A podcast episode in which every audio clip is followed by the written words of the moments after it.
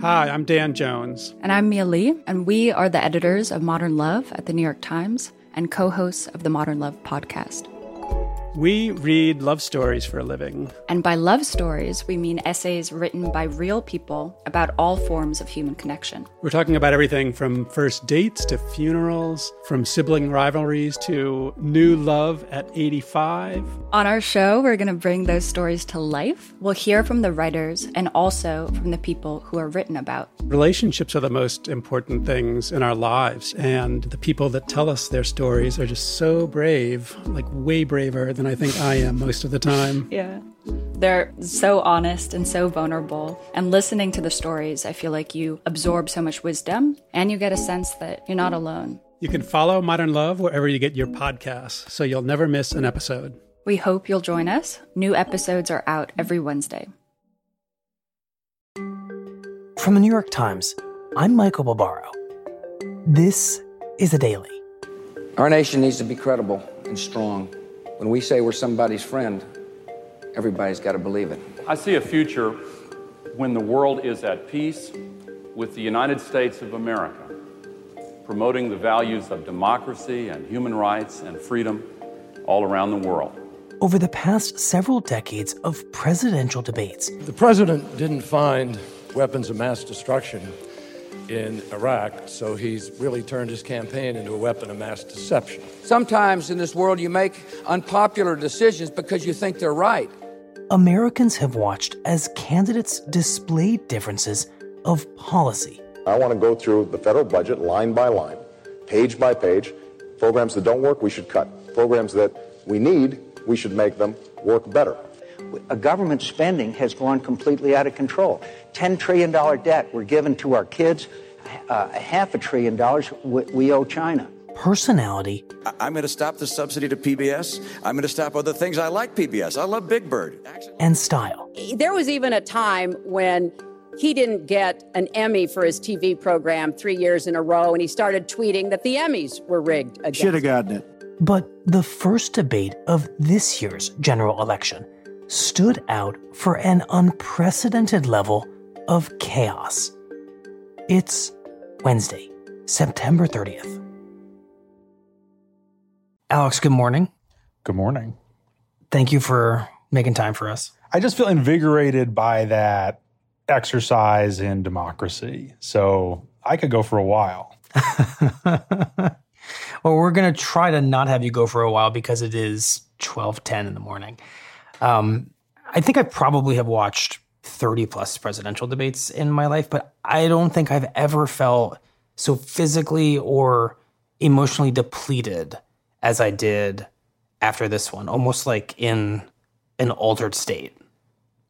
It was pretty grim. I mean, there was not a lot looking back on that debate to feel like it was a serious exchange of views between the two people who are vying to lead the most powerful country in the world for the next four years. And to be explicit about it, obviously, the reason why the evening took that course was because the president decided to shove it down that course. Well, let's talk about that. Heading into this debate, in your mind, what was it about for both candidates? What were they trying to do? Well, let's start with Joe Biden because I think that's in some ways the simpler one. This was an opportunity for him to try to close the deal with the American people. Most voters are uh, either committed to him or leaning towards him in this mm-hmm. campaign. Uh, the president's unpopular. Joe Biden's the alternative. He's doing well, and he's generally seen in favorable terms by the public. So the debate was an opportunity to tell people a little bit more about what he actually wants to do as the president.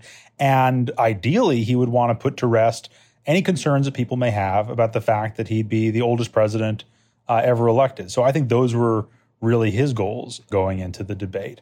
And for President Trump, it's a taller order politically to try to transform or at least in some way change a race that he is right now pretty clearly losing. So I think going into the night, it was not clear whether that would take the shape of just straight up attacks on Joe Biden, whether it would look like hearing something new or different from him on any of the major themes of the campaign, whether it's the pandemic or the economy or law and order, or whether it would be the sort of flip over the table and start a bar fight uh, approach to just, you know, create chaos, right? To change the race from a pretty stable race that he is losing to just a messy race that is messy for the sake of being messy. And I think we obviously know which approach he took. So, in summary, goals seal the deal for Biden, change the subject, make a mess for Donald Trump. Right. Good evening. I'm Chris Wallace of Fox News, and I welcome you to the first of the 2020 presidential debates between President Donald J. Trump and former Vice President Joe Biden. And how do those strategies play out in the actual debate? As you were alluding to, President Trump's strategy felt far more present as a viewer. Gentlemen, you realize if you're both Joe. speaking at the it's same no time. And it's too let, let, let right. I think it was clearly a, a choice by the president to put on this display of pugilism and just raw personal dominance of the stage, uh, kind of uh, based on any pretext at any time. He doesn't know how. He doesn't know how I've to do that. Fixed it. He has never I've offered a plan. Fixed it to an extent. He has Obamacare, never done a as single you might thing. Know, it seems the president's number one tactic here was just interrupt, interrupt, interrupt constantly. And so the election is all You don't know it's begun. on the ballot. I, Why is it on the ballot? Because because Why is it on the ballot? It's not on the ballot. It's on the ballot in the I court. don't think so. In the court. Well, There's nothing happening there. Donald, would you and just you don't know her view on down Roe v. Wade. Joe, you've had 308,000 military people dying because you couldn't provide them proper health care in the military. That's right. It really shaped the evening more than anything else was just the president's penchant for interrupting, taunting Biden while he was speaking. I'm here, I'm here standing facing you, old buddy. Pocahontas would have left Well, two days tell early. you, You would have lost every primary. All he knows how to on do Super is hurt. Tuesday. You got Look, very lucky. here's the deal. I got very talking under his breath as a way of distracting from whatever Biden and the moderator, Chris Wallace, were doing. Whether that's a tactic that translates to doing anything productive in a debate in an election that you're losing, I'm not so sure. I'm not going to answer the question Why because you answer that because question? the You question put is the question Supreme is Court justices, the radical question- left. Will you shut is your, up, man? Listen, who is on your list, Joe? This Who's is on your so list? Right, gentlemen, is- I think this we've is ended so this. He's going to pack the unprecedented. court. We have he's en- no, not no. going to give a list. We have Alex, I noticed that in these moments, sometimes Joe Biden would kind of lash out. Folks, Absolutely folks, do you have any and under that idea what this have clown's doing? call call the president a clown or say, shut up already. You were a senator. And You're by the way, worst you president vice- America has ever had. Hey, hey, Come Joe, on. Let me, let me just tell you, Joe. I've done But more in a lot of other times, he just seemed to close his eyes and almost meditate as if he'd been trained by someone to not lose his cool. Uh, almost as if he had been trained uh, by, by someone, almost as if he had been practicing that uh, extensively. No, this was a major area of focus for Joe Biden going into the debate. Look, Joe Biden has a real temper, and uh, I think that we have seen at times what it looks like for Biden to lash out to the full extent of his ability. And he didn't do that during the debate. And I think that is something of a disappointment uh, to the Trump camp that, you know, the president was was pushing a bunch of buttons, uh, especially about the Biden family, that they thought really had the potential to get Biden to go off the handle. China ate your lunch, Joe, and no wonder your son goes in and he takes out what he takes out oh. billions of dollars, takes out billions of dollars to manage. You to saw at a, a number of points in the debate the president go after Joe Biden's living son, Hunter, for his overseas business activity, sometimes in really false or exaggerated terms, but there are questions about Hunter's overseas business activity. The mayor of Moscow's wife gave your son three and a half million dollars. What did he true. do to deserve it? That what is did he do with Burisma none to of deserve is one hundred true. eighty-three thousand None? You've of asked that your is question, true. let him answer. If, Not none of that is true. It's Oh, really? He didn't get three no, and a half hey. Mr. President, All of that seemed like it might be building up to some bigger blowup between the two men uh, about Hunter Biden. What happened instead? And speaking of my son, the way you talk about the military, the way you talk about them being losers and being and and, and, and just being suckers. My, was that Joe Biden mm-hmm. talked about his other son, Bo. my son was in Iraq. He spent a year there. He got the he got the Bronze Star. He got the Conspicuous Service Medal. He was not a loser. He was a patriot, and the people left behind oh, there were heroes. Really? And I resent. Are you talking like about Hunter? hell. Are you talking about I'm Hunter? talking about my son, Bo Biden. You're talking I talking don't about. know. I don't know, Bo. I know Hunter. Yeah, you Hunter know got Bo. thrown. Hunter got thrown out of the military. He was thrown out, dishonorably discharged. That's not true. He wasn't dishonorably cocaine use. And his response was really dismissive. He said, I don't know Bo, I know Hunter, and then immediately leans back into a really harsh personal attack on Joe Biden's living son. He made a fortune in Ukraine, in China, in Moscow, That is simply and various not other places. true. He my made a son, fortune. My son, and he didn't have a job. My son, like a lot of people, like a lot of people we know at home, had a drug problem. He's overtaken it. He's he's he's fixed it. He's worked on it, and I'm proud of him. But why I'm was he proud of given my tens son. of millions All of right, but he wasn't given All right, tens of millions of dollars. That tens of totally, of that's dollars. totally. Right. It's interesting in this extremely intense moment involving the president's son. Not only did Joe Biden not lose his cool, he seemed to go out of his way not to retaliate in a way that I guess if you're a political strategist might have felt kind of intuitive. I think that's right. And, and he really actually drew attention uh, to that fact at a couple different points, saying, you know, Here's the deal. We want to talk about families and ethics. I don't want to do that. I mean, his family we could talk about all night. His family's My already family, No, no, all- let him- my let- family already lost wrote. a fortune by coming down and helping us with government. ahead. And that's Every- such a- right here. Mr. President. Every Such a great- single one of them lost This a is not about my family or his family. It's about your family, They the American collect three and a people. half million He doesn't. nothing. That's not true. It doesn't want to talk about what you need. You, the American people. It's about you. That's what we're talking about. Alex, what do you make of that approach to not strike back in moments like this when the president is being so pugilistic? Is that a missed opportunity potentially to damage the president? the honest answer to that question is I don't know. I think the theory of the debate and of the campaign on the Biden side of this is that when they're talking about the president and the coronavirus and the economy, they are winning. And when they are talking about the president's chosen topics, then that gives the president at least some political oxygen that he wouldn't ordinarily have. So why would you have a protracted debate about family ethics when you are winning the debate on the main issue of the election? So let's talk about the pandemic because it seems that one of the ways that President Trump would need to change the nature of this campaign, which you said was his goal in this debate, given the polling, is by changing how people think about his handling of the coronavirus. So, how did that go? President Trump did a phenomenal job. We did. We got the gowns, we got the masks, we made the ventilators. You wouldn't have made ventilators. Well, for the most part, we heard from the president what we have heard before on the pandemic. So we built the greatest economy in history. We closed it down because of the China plague. When the plague came in, we closed it down, which was very hard. But what happened is we closed it down and now we're reopening and we're doing record business. He defended his handling. And now we're weeks away from a vaccine. We're doing therapeutics already. He dangled the possibility of a fast vaccine. We know that there are a lot of reasons to believe that that is not an imminent development. We should be providing all the protective gear possible. We should be providing the money the House has passed in order to. We heard from Joe Biden, I think, a somewhat more restrained critique of the president than we might have expected. He talked about the importance of wearing masks. He talked about uh, the importance of social distancing. There wasn't the kind of top to bottom denunciation of the president's handling that I think some of us might have expected coming into the debate. You folks at home, how many of you got up this morning and had an empty chair at the kitchen table because someone died of COVID? He did use that segment to talk directly to people Mm.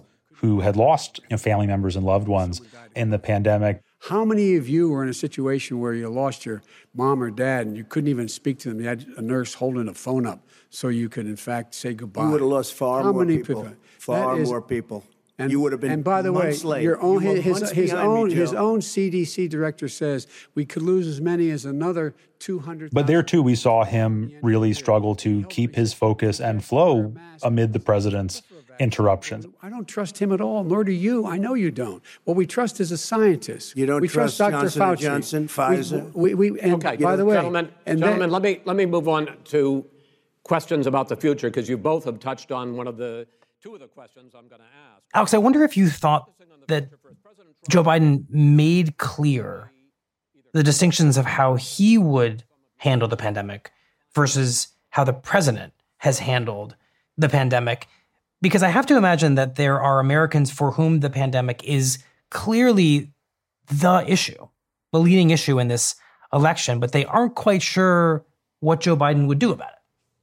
Right. I think that there are clear contrasts about you know who is respectful of medical science generally who believes in measures like mask wearing and social distancing. I don't know that there is in the minds of most voters a more cohesive sense of what would a biden-led america have done starting in february or earlier and running through uh, today and what might our lives look like under those circumstances. I do think it's one of those opportunities that's still just kind of sitting out there for Biden to talk in a more extensive and far reaching way about how different Americans' lives might be if we had handled this the way other countries did.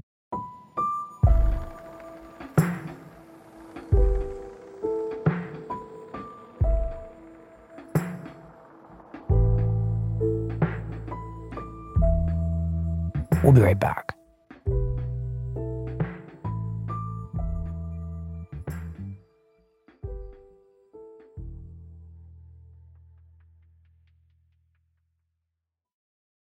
Three M is using science and innovation to help the world respond to COVID 19 and taking action to support communities in the fight. Since the outbreak, 3M has responded with cash and product donations, including surgical masks, hand sanitizer, and respirators through local and global aid partners. In addition, 3M plants are running around the clock, producing more than 95 million respirators per month in the U.S. Learn how else 3M is helping the world respond to COVID-19. Go to 3m.com/covid. 3M Science. Applied to life.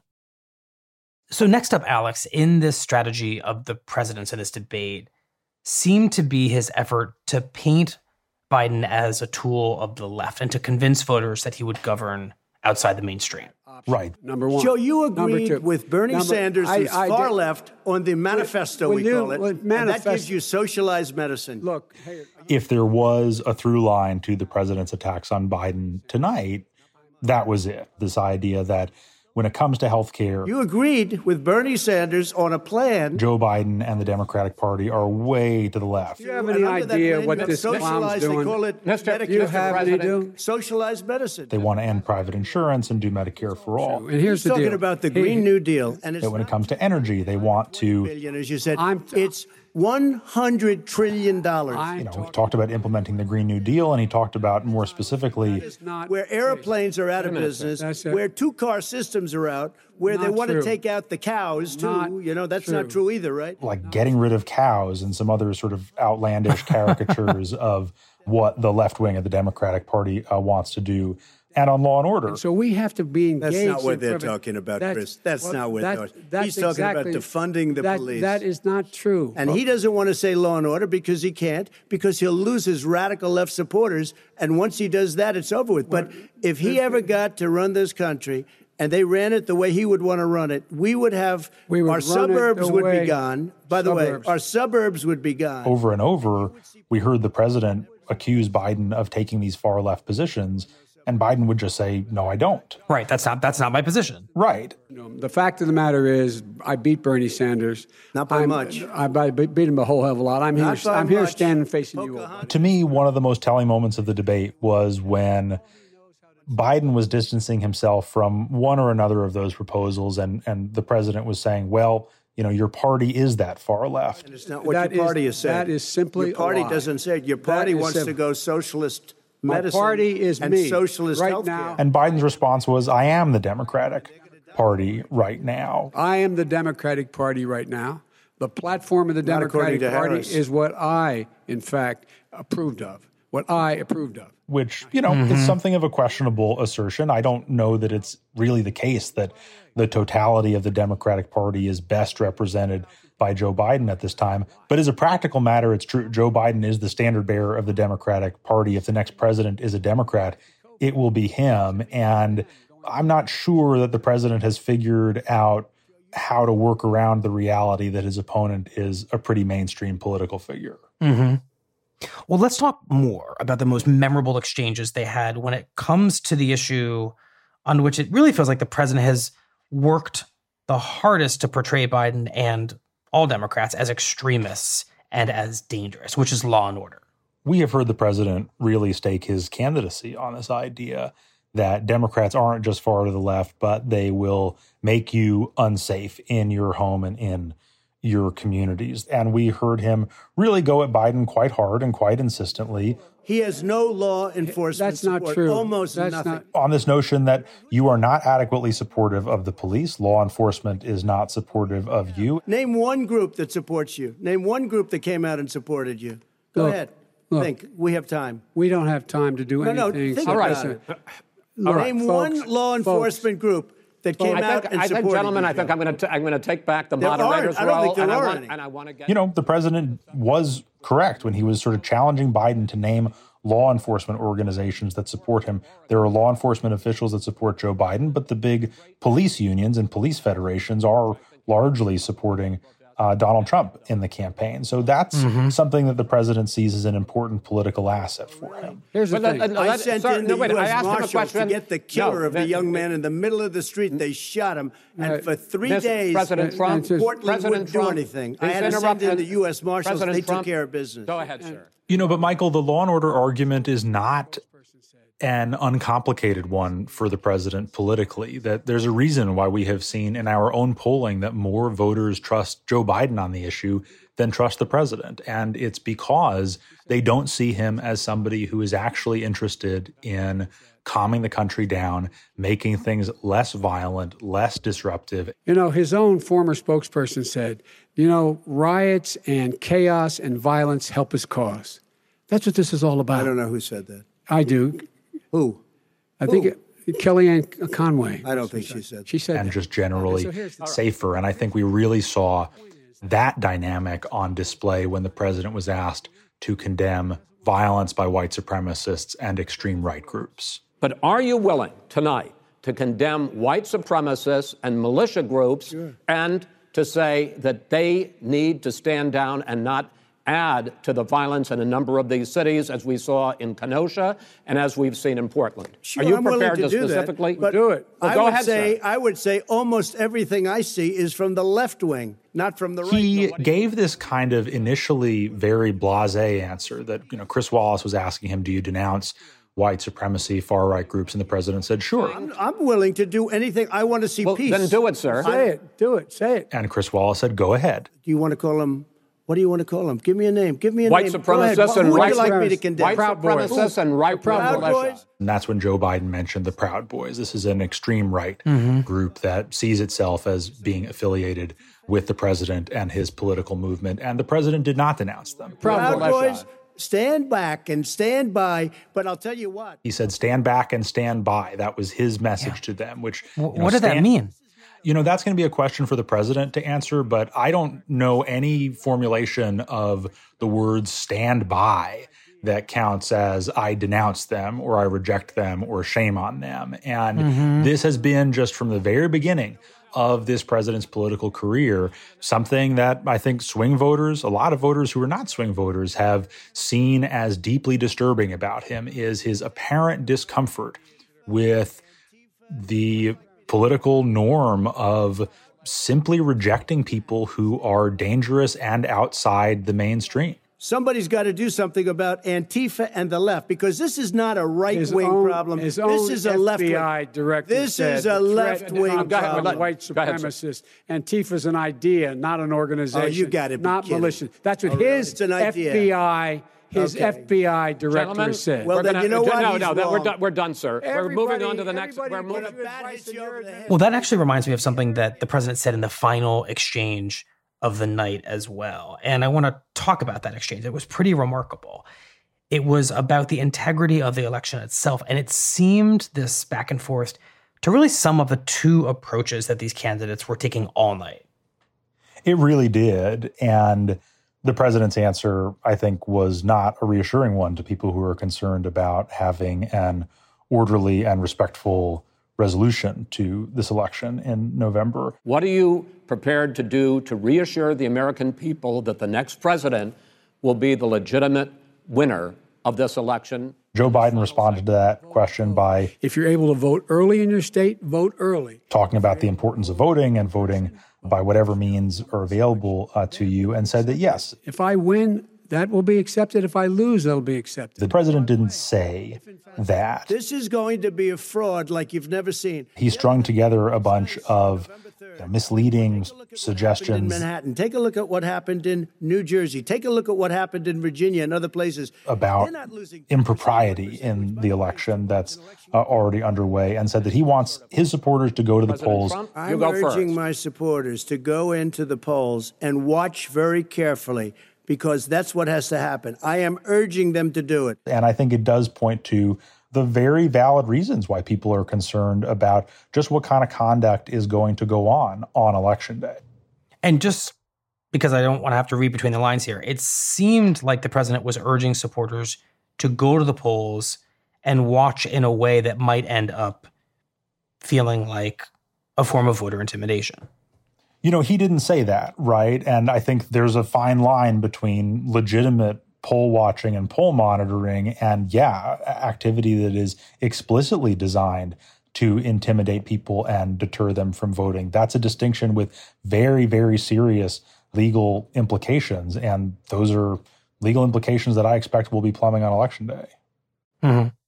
And overall, it also feels reflective, this exchange, of another theme of this evening, which is the president does not seem to be making really any strong effort to appeal to voters outside his base. I mean, think about this strategy of interruption. Think about the way he talked about the Democratic Party throughout the night, not leaving a whole lot of room for people who identify as Democrats to feel like they were being appealed to. Whereas Joe Biden was repeatedly making overtures of unity, never criticized the Republican Party. And I wonder how you think about it. when, in the end, of course, the only debate viewers who really matter are moderate, undecided voters in these swing states. Michael, I would even point back to what we were talking about before about the way the president was talking about the far left in the Democratic Party.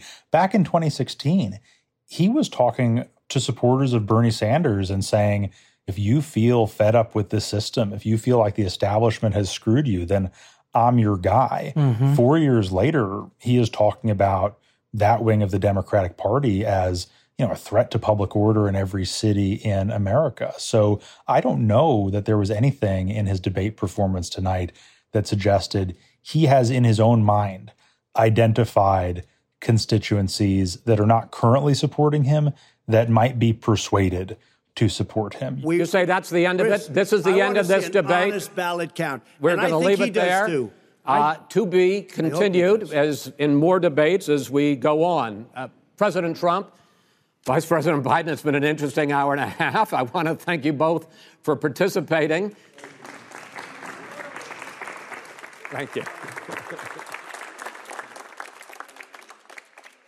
It was hard to feel good about this debate. It was difficult to watch. And I have to tell you, I don't get a lot of late night texts from my mother. She's not a political animal. And she's not somebody who curses in text messages. but I think she may have summed up a kind of general national mood about this debate with a message she sent me in the middle of it. She wrote, This is a shit show. No, I think your mom just about nailed it. This debate was a fiasco. I've never seen anything like it in a general election, and neither has anybody else. I'm not sure that there's any argument to be made that that debate really served the interests of the American voter.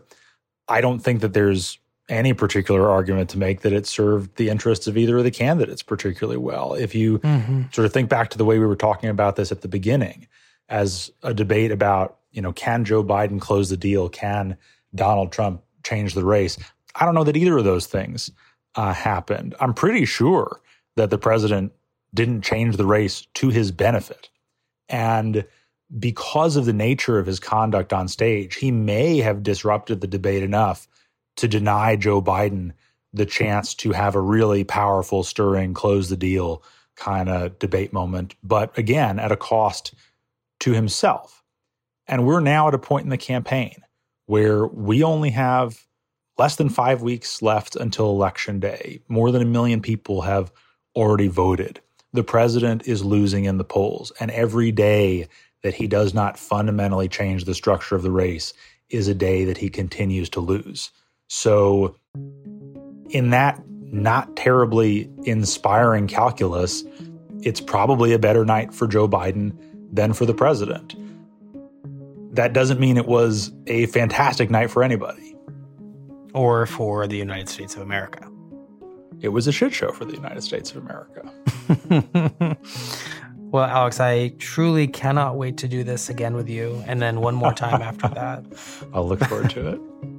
Thank you, Alex. Thanks.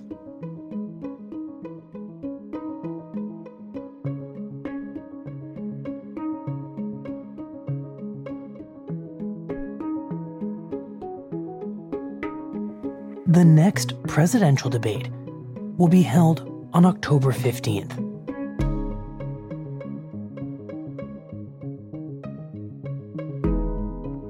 We'll be right back.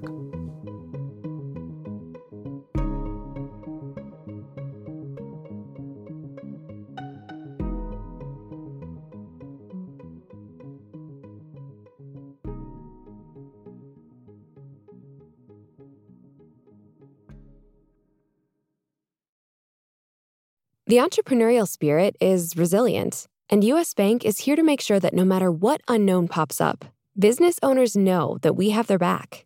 Because problem solvers are the ones that keep us all moving forward by finding ways to close gaps, even when distances are being kept everywhere. So, whatever you need to adapt and evolve your business, US Bank is here to support you. US Bank. We'll get there together.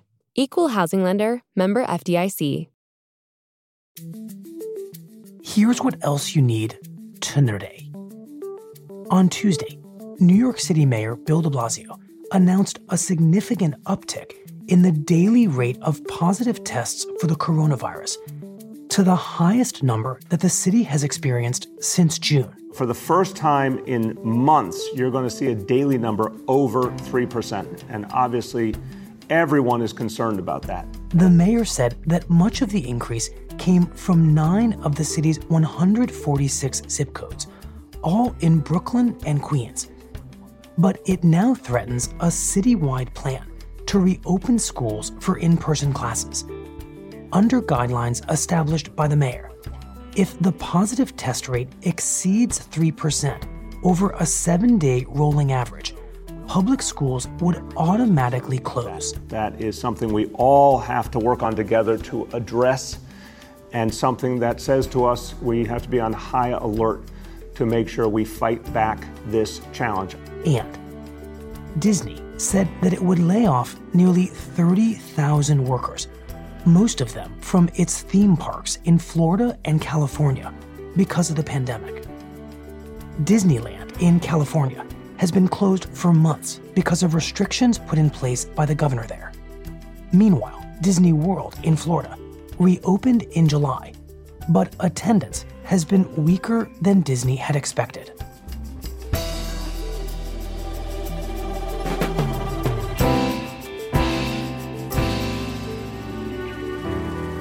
That's it for the daily.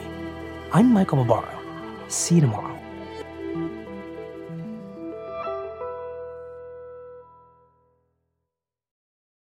You're still running your business on QuickBooks? More like quicksand. The bigger your company grows, the faster you sync with outdated software. NetSuite by Oracle is the scalable solution to run all key back office operations, no matter how big your company grows. 93% of surveyed organizations increase visibility and control since making the switch from QuickBooks to NetSuite. Right now, NetSuite is offering a one-of-a-kind financing program. Head to netsuite.com/daily. That's special financing at netsuite.com/daily. netsuite.com/daily.